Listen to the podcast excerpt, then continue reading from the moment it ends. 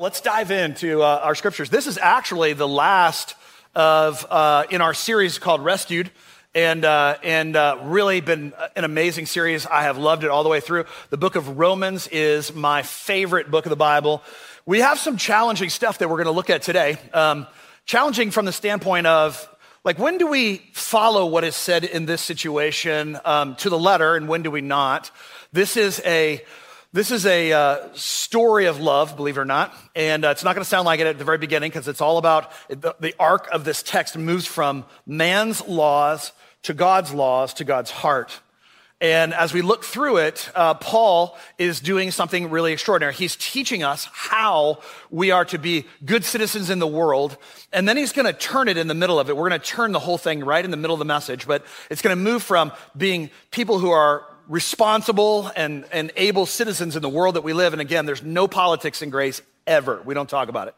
So, so at the, but, but behind this, Paul is talking to us about authority and what, what does authority mean in our lives. So let's dive into it and take a look. All right, Romans chapter 13, verse 1 says this. We'll be looking at verses 1 through 14. Here we go. Let everyone be subject. What does subject mean? It means under the rule of the governing authorities. For there is no authority except that which God has established. The authorities that exist have been established by God.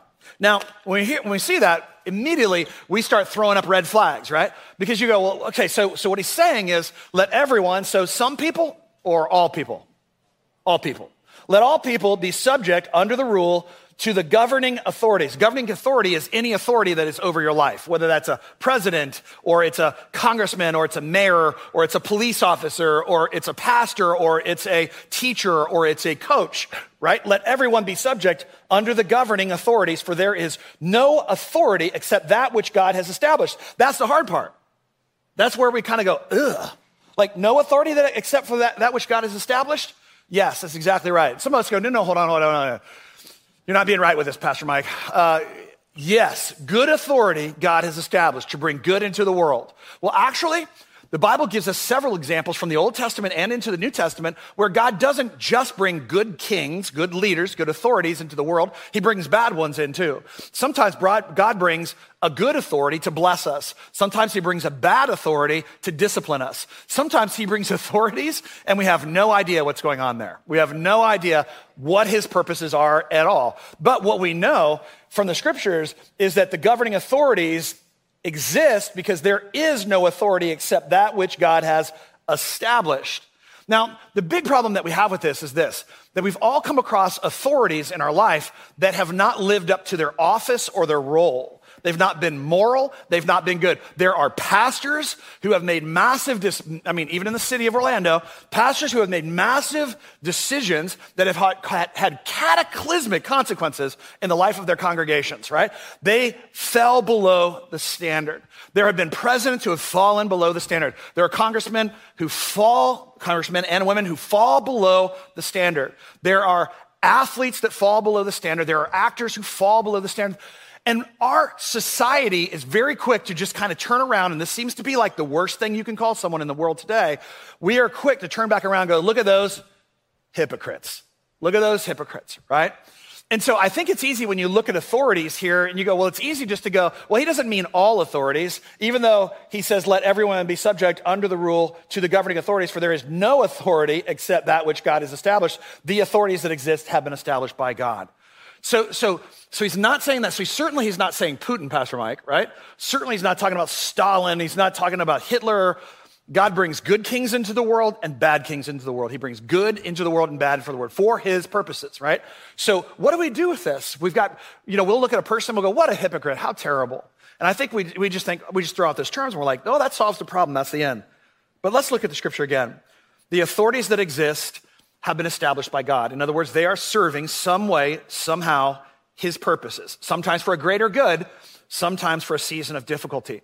But the accusation of being a hypocrite in our culture, most of the time, actually, it's thrown out and people don't even understand the word of hypocrite. I'm gonna give you a definition for that in a second.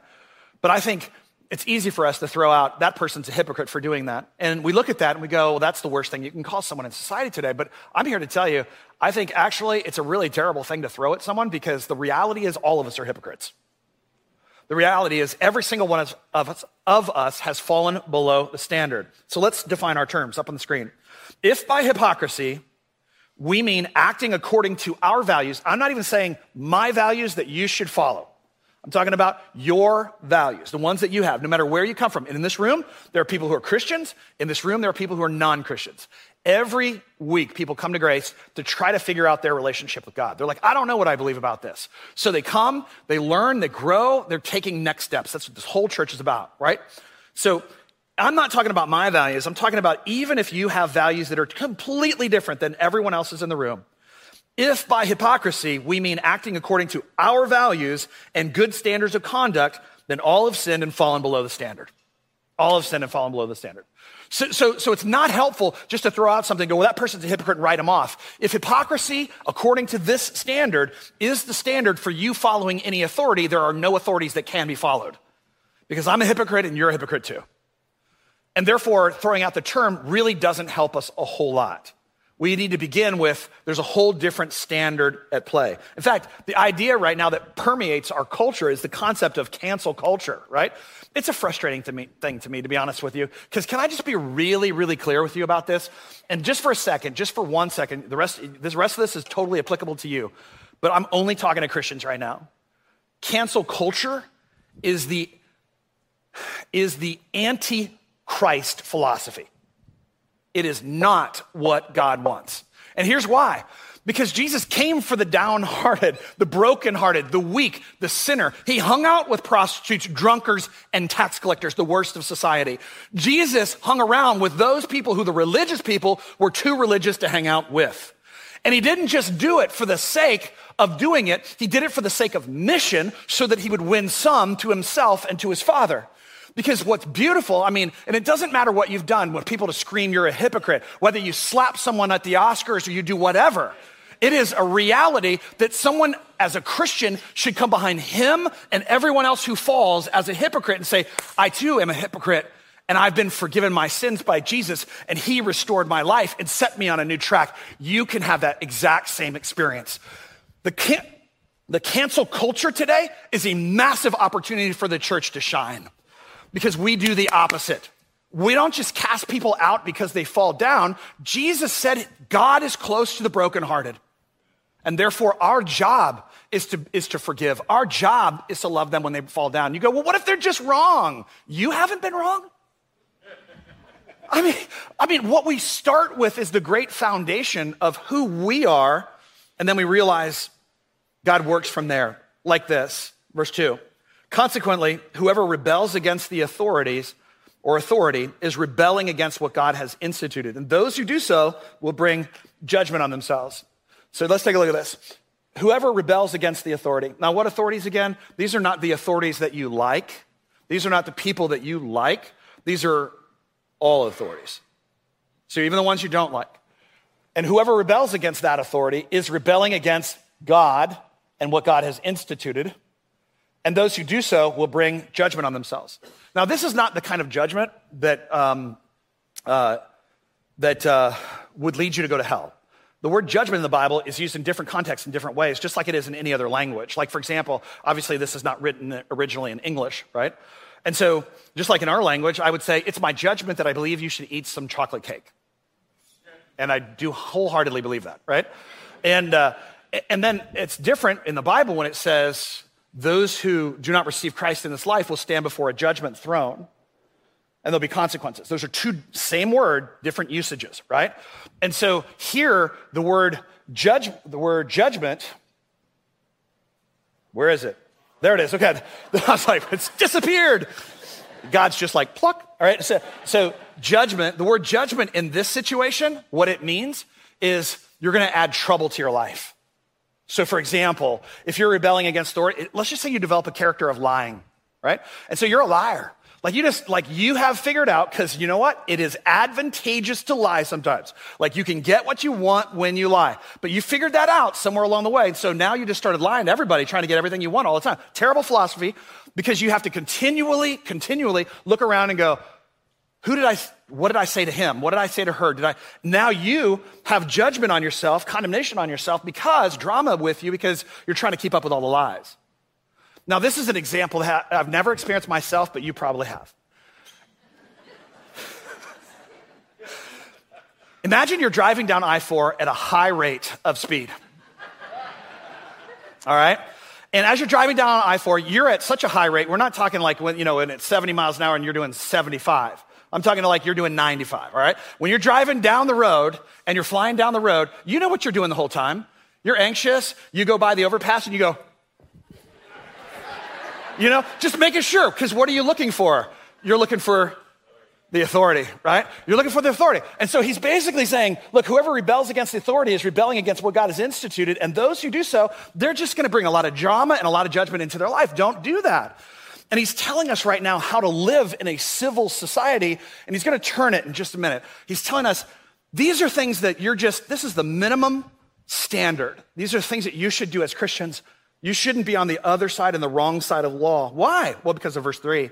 For rulers, hold no terror for those who do right, but for those who do wrong, do you, but only for those who do wrong. Do you want to be free from fear of the one in authority? Then do what is right, and you will be commended.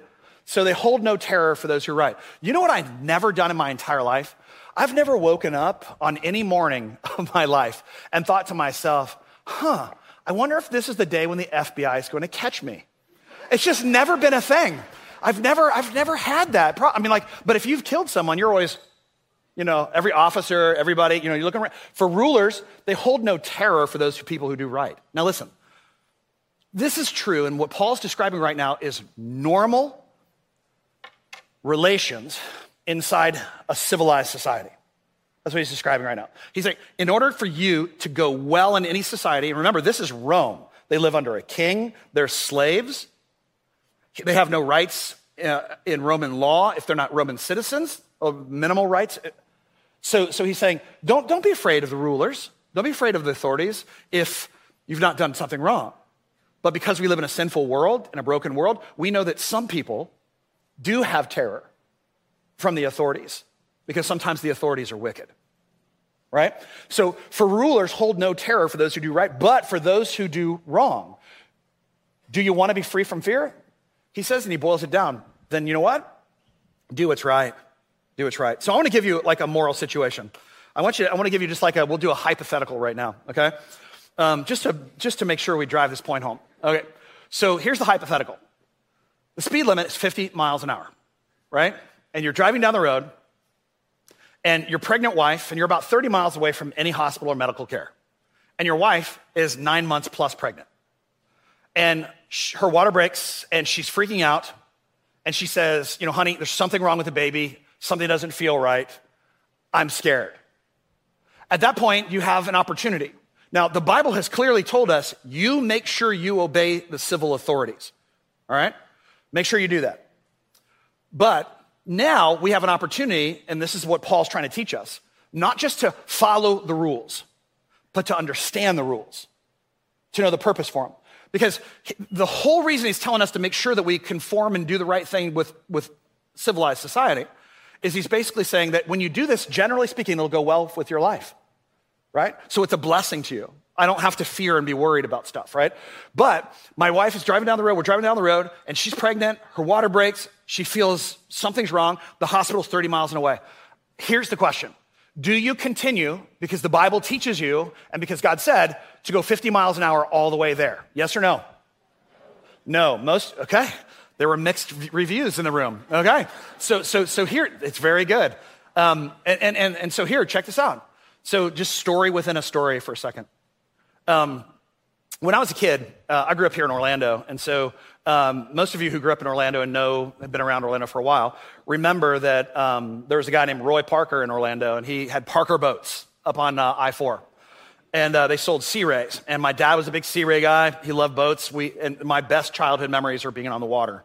And in the summers, we would go with Roy Parker and a bunch of other boaters, and we would spend big portions of the summer in Treasure Cay in the Abacos in the, in the islands, the Bahamas. And it was a great experience, wonderful time, except for this.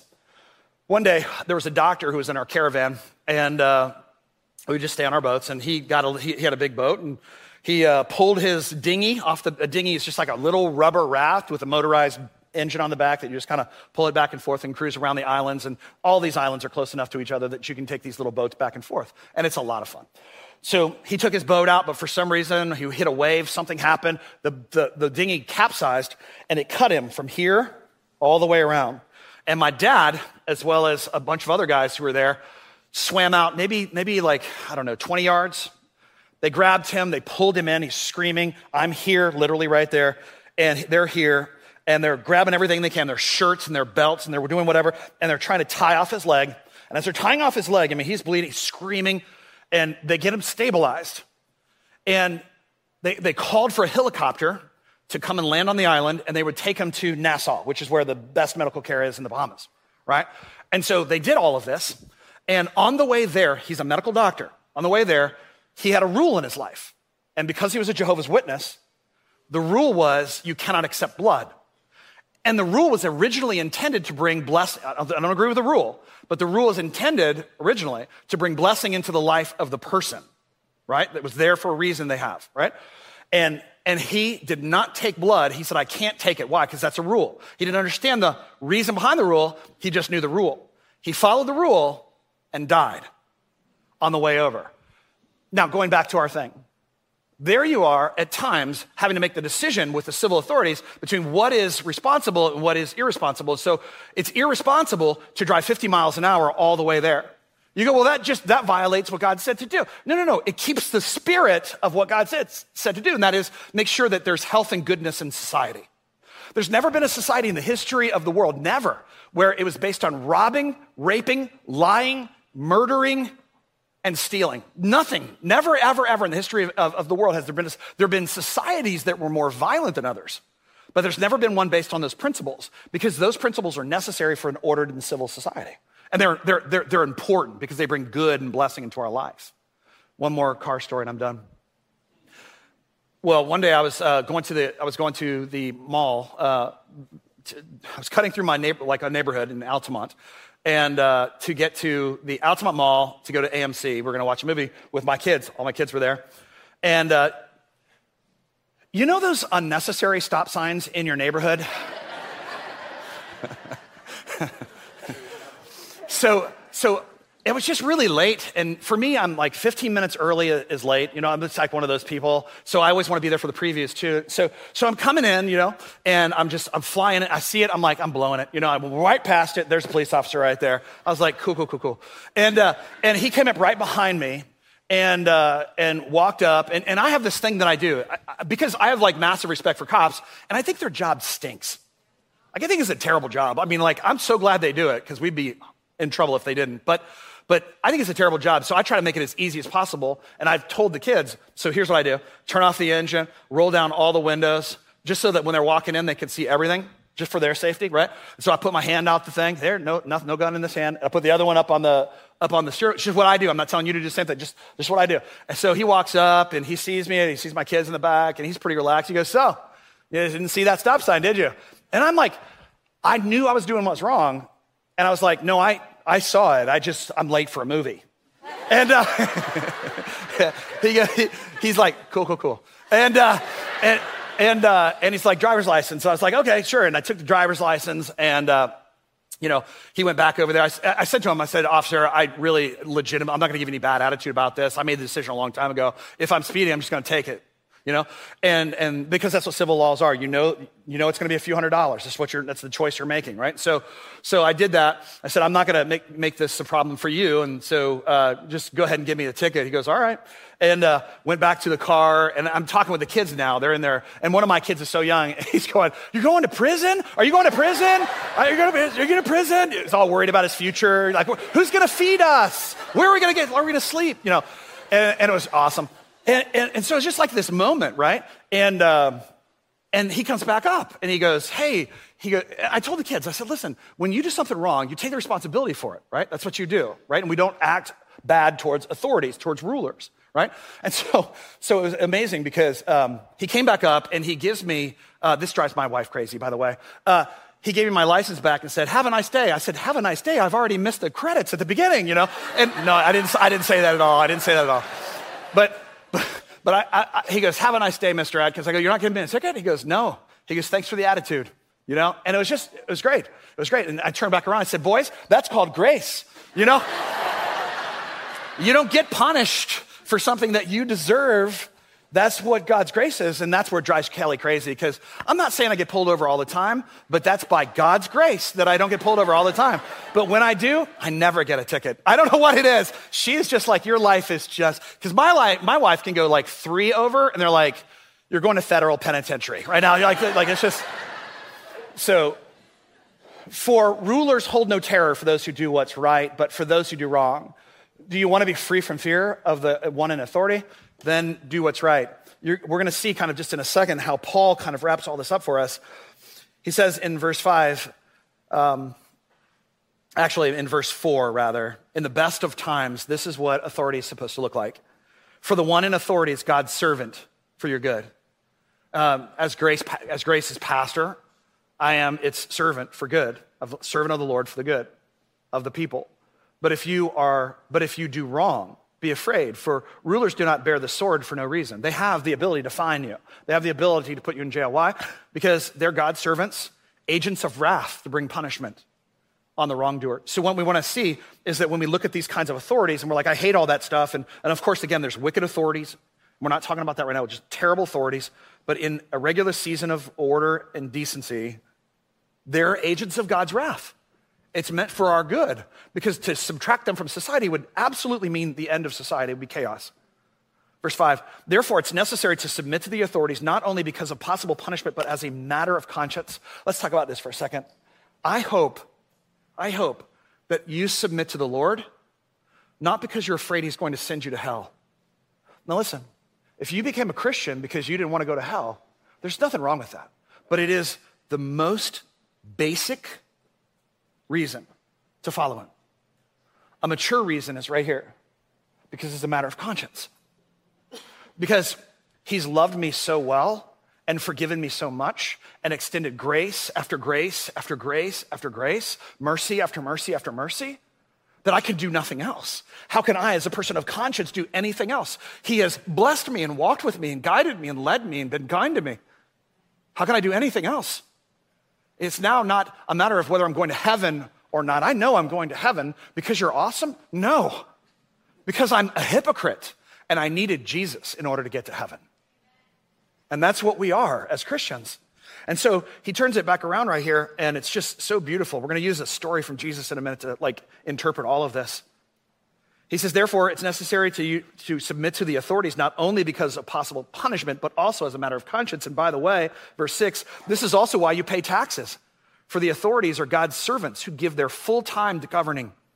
Verse seven, give to everyone what you owe them. This is Paul. Give to everyone what you owe them. If you owe them taxes, pay your taxes. If revenue, then you pay, you bought something, pay, pay for it. If respect, then respect. If honor, give people honor. So there's a story in the New Testament about Jesus. And it's Jesus and a group of people called the Herodians. And they come together to trick Jesus, and they hate him. Absolutely despise Jesus. Why? Because religious leaders in the first century were powerful and wealthy. They were the top of the food chain in Israel. And when Jesus came in, he started dismantling the power structures and the ways in which they were working things out. And he basically called them sinners and whitewashed tombs and nobody in Israel did that because if you were an Israelite and you went against what a Pharisee uh, said, he could ban you from the temple of God, and that would cut you off from actual worship of God. So you, they literally had the power to cut you out of God. You couldn't go directly to God in the, in, the, in the beginning of the New Testament or the Old Testament. You had to go through the priest. And so he says, just give to everyone what you owe them, right? And so these guys come to Jesus and they say, hey, Jesus, they're trying to trick him. They ask him a very easy question. It seems like easy, but it's a trick. They want to hurt him. Hey, are we supposed to pay the imperial tax? Are we supposed to pay Caesar what we owe him? I mean, we're, we're like followers of Jesus. We're people of God, right? We're not people of the state. We don't do that, right? And Jesus responds differently because here was their goal. If he would have said, no, we don't have to pay him, Rome would then have the power to imprison Jesus and possibly execute him. So this is the heart. But listen to the charming and deceptive language. Verse 14. They came to him, to Jesus, and said, Teacher, we know that you are a man of integrity. You aren't swayed by others because you pay no attention to who they are, but you teach the way of God in accordance with the truth. We know that you tell the truth, Jesus. Is it right to pay the imperial tax to Caesar or not? Should we pay or shouldn't we? But Jesus knew their hypocrisy. Why are you trying to trap me? He asked. Bring me a denarii. It's like a quarter. And let me look at it. They brought the coin and asked him, Whose image is this? And whose inscription is on it? They looked at the coin. Caesar's, they replied. Then Jesus said to them, Give back to Caesar what is Caesar's and give to God what is God's. And they were amazed at him. They were amazed that he slipped out of their trap. They were amazed at how he responded. Let me tell you what's happening here. People look at this frequently and they go, well, this is just about paying your taxes. Has nothing to do with paying your taxes other than simply to say, pay your taxes. Here's the bigger point that's being instructed here.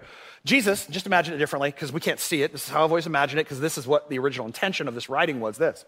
So he says, hey, listen, are we supposed to pay tax? Give me a quarter. Whose image is on this? Caesar's. It's his inscription, right? It says Caesar, right? Yes, it's Caesar's. Okay. So take this, he flips it back to them, right? Pay Caesar what you owe him. Give to Caesar everything that he asks you. If he says, hey, give, give me half of everything you have, just give it to him. Why? Because this kingdom is not our kingdom. Give to, when he says give to Caesar what is Caesar's, he means Caesar is the world. And do what they ask you to do because that's not where we're investing our time, our treasure, or our talents right? So we're going to give to Caesar what he requires. Watch this. And we're going to turn around and we're going to give God what is God's. Now, what is God's? The earth and all the fullness thereof, the Bible says. Everything in it. Every man, woman, child, my, my, my wife, my kids, our ministry, the, the stewardship of reputation, everything that, that is, is God's. And he's saying, here, take these guys, these Pharisees who are politicians and trying to drag me into a political argument that's going to cause me pain in my life. He slips the knot, walks through it, and says, I'm not going to be a politician for you. I'm not going to answer these questions for you because that is the kingdom of Caesar. It's the kingdom of this world, and it's not ours. We have to be in the world and smart and wise, but we don't have to be of the world. The other side of it is now give to God what is God's, your whole life, your heart, your mind, your soul, your strength, all of it. We pick up our text in Romans 13 8. This is where everything switches. We've talked about man's laws. Now we turn to God's laws and God's heart. Verse 13. I mean, Romans 13, verse 8. Let no debt remain outstanding except the continuing debt to love one another. It's interesting when you look at this. The idea behind it is that love is a kind of debt. It's a kind of debt. So the first debt is practical. Let no debt remain outstanding. In other words, the borrower is slave to the lender, right? If you owe someone a debt, pay it. Because the last thing that Paul wants the church to be is filled with people or Christians who are not doing what is responsible. And therefore, people can criticize us because we're not responsible and therefore criticize our Savior. He says, make your life morally as right as it can be. Do what is right. That way, there's no terror in your life. But here, so he's like, this is about like, make sure you pay things that are right. He says, accept, accept. The one debt that needs to remain outstanding is the continuing debt to love one another. He calls this a debt. Why? This is a debt because if you're a Christian in the room, Jesus has forgiven you all of your sins. He was actually punished on your behalf for your sins. Not for sin in general, but for all the sins of your life and my life. We were, we were lost and fallen and broken, and Jesus came and He restored us and He put us on a new path so that we could have hope and life in the future. And we have been loved. And I have this thing, I just, I believe this with all my heart. Those who have been loved well have the capacity to love well. And therefore, let no debt, except for the de- outstanding debt of love, to stand. God's loved us, He's forgiven us. Do we then turn back around and not love others? No, no, no. This whole thing, all of this talk of government, all this stuff is basically to say, that is their kingdom. Do what is necessary. Now, there are times where we have to not do what is necessary. Shadrach, Meshach, and Abednego in the Old Testament are great examples of that. They basically stood up and said, We will not bow down to the golden image because we bow down only to God. And they were thrown in a fiery furnace for it. So if your state requires you to do something specifically, not passively, but specifically, that violates your faith, then you don't have to do that thing. But those are really, really honestly few and far between. Here, we're just supposed to let this go. Is it important? Sure. It's part of society, it's a blessing to our life to have organized culture, not just chaos and, and, and madness. But really, really, really, he's like, this is just the world you live in, but you're not of. The rest of this is the kingdom. And the kingdom is all about continuing to live out of the debt that we owe Jesus, that we owe the Father, and that we extend to everyone else. But they don't deserve it sometimes. That's exactly right. Neither do we. And because of that, we have a capacity of love that's different than everybody else in the world. We don't cancel people because they're wrong. We don't cancel them because they're wicked. We hang with them. We talk to them. We teach them. We give them hope. That's what Christians do. That's who we are. Verse 9, he turns now from man's laws to God's laws. And, and, and sometimes I'll hear people say, go ahead and pop that up there. The commandments. I'll hear people, Christians, sometimes say, you know, I'm really just about relationship, not rules. But what you need to understand is that the rules ensure the relationship. That's, that's why when a, a man and a woman get together, right, they say yes to one another and no to anyone else. Because when they say yes to each other, they're saying, I do with you, not with anyone else. And so, so the rules help us love well. You shall not commit adultery. You don't steal someone's husband because it destroys a wife and children. You don't, you, don't, you don't take someone's wife because it destroys a husband and their children. And that's not loving. So these are not just rules. God's not a cosmic killjoy. He's not like, oh, I just don't want you to have any fun. No, that's not it.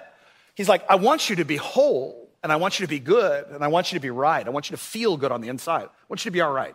I don't want you to have terror that you did something wrong. So don't, don't commit adultery. Don't, don't murder someone because that, you'll carry that with you for the rest of your life. It'll stain your heart, and it'll stop a life that could have changed down the road. Don't take something from someone else because it's not yours. They worked hard for that thing. Don't covet something that doesn't belong to you because the Lord has not seen fit to give that to you yet. Maybe in due time he will. And whatever other command there may be. So he just throws a catch all. All are summarized up in this one command love your neighbor as yourself. When Jesus was talking, this love your neighbor as yourself thing, it was one half of what he said fulfilled the entire law of the Old Testament. So here it is from Matthew chapter 22.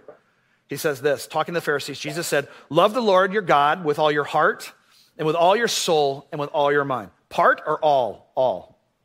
Love it, love him with all of your, love the Lord your God with all your heart, with all your soul, with all your mind. And then verse 38, this is the first and greatest commandment. Why is it first? Because it's first in your life. Listen, this is going to sound strange to you because it's going to feel foreign because you've invested in a person so much that you've missed out on something else. I don't love my wife as much as I love Jesus. Not even close. I, I, don't love my children as much as I love Jesus. Not even close. And for some of you, that's foreign because you just have you dove all in on this person and you've placed all your expectations and hopes on the other person. And by the way, the other person's carrying that weight of all your expectations. For me, I have three people in my marriage at all time. It's her, it's me, and it's Jesus. And when it's her and me only, it's not good. When it's me going to Jesus about her and her going to Jesus about me, he teaches me how to love her well. When it's me and the kids, he teaches me how to love them well. When it's me and a neighbor, teaches me how to love the neighbor well. Loving God first places everything else in an appropriate context and, in, an appropriate position in your life. You won't place so much expectation on your wife or your husband because you're saying, please make me whole. No one can do that for you, and you'll only end up disappointed. But Jesus can do that for you. No one person can do that for you, but Jesus can do that for you. And so it ends like this whole thing. Uh, Jesus talking to the Pharisees, he replied, Love the Lord your God with all your heart, with all your soul, with all your mind, and this is the greatest commandment. The second's like it love your neighbor as yourself. And he says, if you do these two things, then the law is fulfilled. And what does he mean by that? He didn't come to get rid of the law, he came to fulfill it. So, so, in other words, my wife doesn't have to make rules for me to care for her if I care for her. There's no need for a rule if you're doing it already. And that's what he's saying. When we love in that way, when we love passionately with all of our heart, all of our mind, all of our soul, we fulfill the law. Verse 10 gives us practical handles on this too. It says this love does no harm to a neighbor. Therefore, love is the fulfillment of the law. So I was, uh, I was at the Alfond this week. And uh, I go there a lot. Most people who attend this church regularly know that. I do my sermons there. I can't do it in my office here. People would just come in and out all day long. I can't get anything done. So I go to the Alfond. I've been doing it for years and years and years. And uh, I've noticed that uh, more and more pastors are showing up doing the same thing. I think they're hearing about it and uh, and uh, which is a bummer for me. And uh, so so so I was there, and two things happened. It was really fun. Um, one, which was which was really amazing, was one of you uh, came. I don't know if I see the, you in the room right now, but you you walked around the corner and started laughing when you saw me sitting there in my chair. You're like, "Oh, you really are here." I'm like, "Yeah, I don't lie." And uh, but they but I you know how I tell I tell people every once in a while, go talk to the staff at the Alfond if they know me or if you know what they think about me, and they did it because they don't trust me. And, uh, and uh, they're like, what do you think of him? And, and, of course, they chose the only waiter in the entire place who like didn't speak English. And they were like, oh. But uh, so that was kind of funny. But what was, what was amazing was one of the guys who's in leadership over there. He was walking by, and I talked to this guy a lot. And I just know him now. And I saw his face was downcast. I said, hey, what's going on? You all right? He goes, No, I've got people, I got people who are quitting. I got people who are leaving. I got people who are frustrated. Everyone's just anxious and frustrated right now. And he's like, It all falls on me when it falls apart. I'm like, I get that totally. That's part of what it means to be a leader. When, when, when people don't do what they're supposed to do, everything falls on you. I get that totally. I said, Man, hey, I just want you to know, I know, I mean, whether it's for good or bad, like, I'm totally on your side. I get what's going on. And he said, Thank you. I appreciate that. And then I said, You know what? Today, just today, I'm going to pray for you. He went. And he didn't recoil because he was like, I don't believe in prayer. He just shot back for a second and then he just looked at me for a second. We just stared at each other. I'm getting, this is awkward. And he responded and he said, Thank you so much. He said, I totally need it. I don't think he has any faith. But he's like, I totally need it. That, that's, that's what it means for us to do no harm, to walk through the world in such a way that as many times as possible, every encounter that you have with both believer and unbeliever, you have the opportunity to bring grace and goodness and love into that person's life in such a way that when people look at you, they see that you are clothed with Jesus, that he just comes out of who you are. That's how we love the world around us. That's how, that's how we change things because we have been loved so well we're called to love everyone else just as well. Amen? Amen.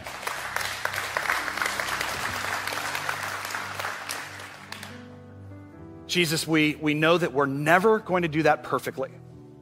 But here's what we do know, Lord our intention and our heart and the direction and posture of our life is to do that. We want that, God. We want to be those people. We want to do, uh, do things in your name that encourage people, strengthen them, and introduce them to the gospel. You set us free from our sin. We want to help other people be set free from their sin. And the way to do that is to do no harm and, sh- and show them the love that comes from you. That's how we were won, God. Most of us were not won because we were just afraid of some kind of terror of going to hell. We were won because you were good to us. And Father, just think about what it would be like for this church and this city to be a church that just unleashes that kind of love in the world with people we disagree with with people that we're not on the same page with, with the authorities above us. Father, help us to do what is right in the eyes of the world so they can't criticize us for doing wrong in this world and therefore discount Jesus. Let our lives be an example in such a way, both with our failures and with our strengths, that show you are worthy. It's in your name we pray. Amen.